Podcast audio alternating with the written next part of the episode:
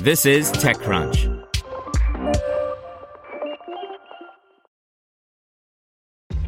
This episode is brought to you by ShipStation. You know, some things take a lot of work, like sending little robots to far off distant planets. And just as that's challenging, so too is running a successful e commerce business, especially when there's so much to do. So I want to introduce you all to ShipStation.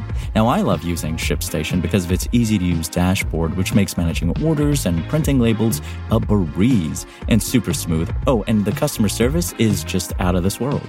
It's exactly what you need to help grow your business. Sign up for your free 60-day trial at shipstation.com slash technews. That's shipstation.com slash technews. Brought to you by Acquia, the trusted platform for open digital experiences. Acquia is made for Drupal and it powers websites, applications, and online experiences for some of the world's largest brands.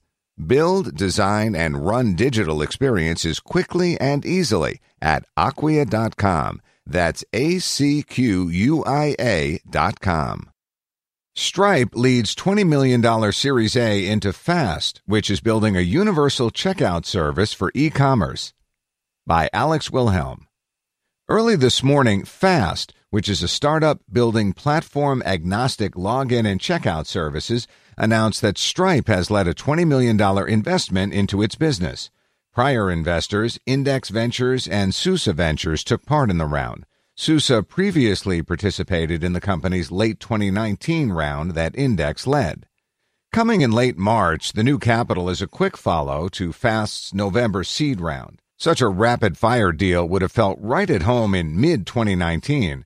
To see two consecutive rounds in less than a half year in 2020, in contrast, feels aggressive, though that's more a testament to how the market has changed than Fast's ability to attract capital. Fast was founded by Dom Holland, a serial entrepreneur, and Allison Barr Allen, best known for her time at Uber. Holland is the company's CEO, while Barr Allen has taken on Fast's COO role. As the venture capital market cools in the face of a global economic slowdown, let's take a minute to unpack what Fast does to better understand why Stripe led its Series A so quickly after its preceding venture round. First, what does Fast do? Let's explain Fast's product by way of analogy. You and I read the news and we buy things online. Logging into news services is a colossal pain in the backside. And if you're buying something other than on Amazon, you probably have to re log in, which is irksome and slow and generally annoying.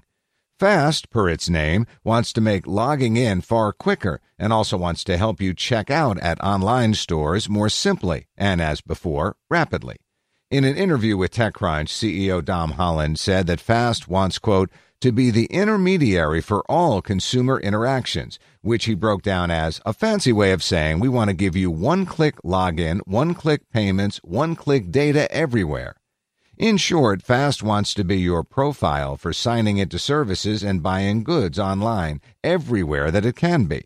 You can now begin to see why Stripe led the company's Series A. If Stripe has built a way for lots of digital stores and businesses to accept payments, Fast wants to build the equivalent consumer solution for the other side of those transactions. Notably, Fast wants to be a platform allowing other companies to bring its service to other niches. My example of media before wasn't idle. It was an example that I chewed over with Holland and Fast CEO Barr Allen during a call discussing how the company's service might be used in the future. At this point, you're probably wondering how Fast works in practice. Holland explained the process to TechCrunch using online shopping as the example. According to the CEO, the first time a user sees a fast checkout button while buying a good or service, they're able to click it, at which point they'll be prompted with a short, optimized checkout form that asks for five pieces of information email, name, phone number, address, and credit card information. After the user finishes inputting those details, Fast wraps the transaction and saves the consumer's information. Per Holland, those credentials are stored so that the next time that same user sees a Fast button, they can power through the sale rapidly because the company already knows who they are and how they pay. Note that you'll have to re-log in if you change devices.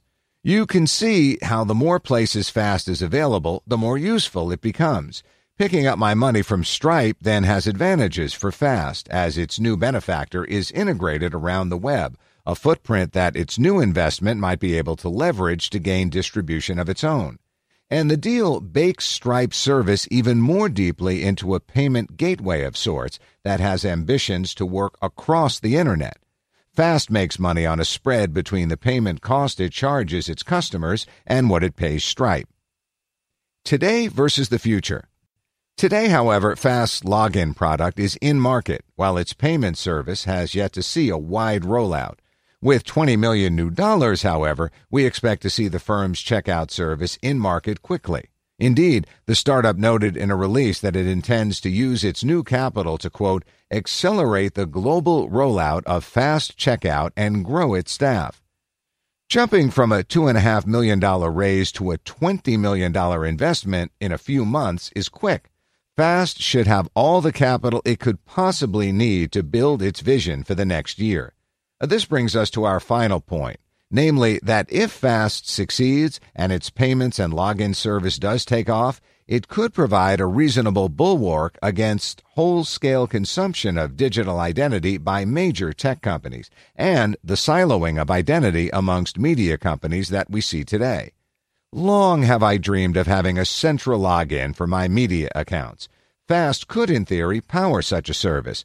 That is, if no one snaps up the company first. On that point, Index's Jan Hammer, the investor who led the company's seed round, cited the company's independence as a net plus for Fast, saying that many merchants would tell you they don't trust Amazon, and many shoppers would admit that they don't trust Google to store their credit cards because they both have different agendas.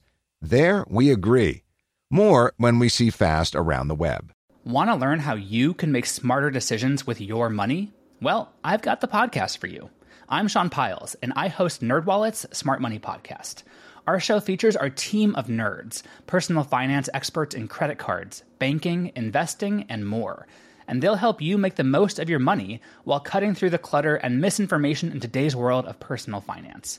You'll get clarity on strategies to help you build your wealth, invest wisely, shop for financial products, and plan for major life events.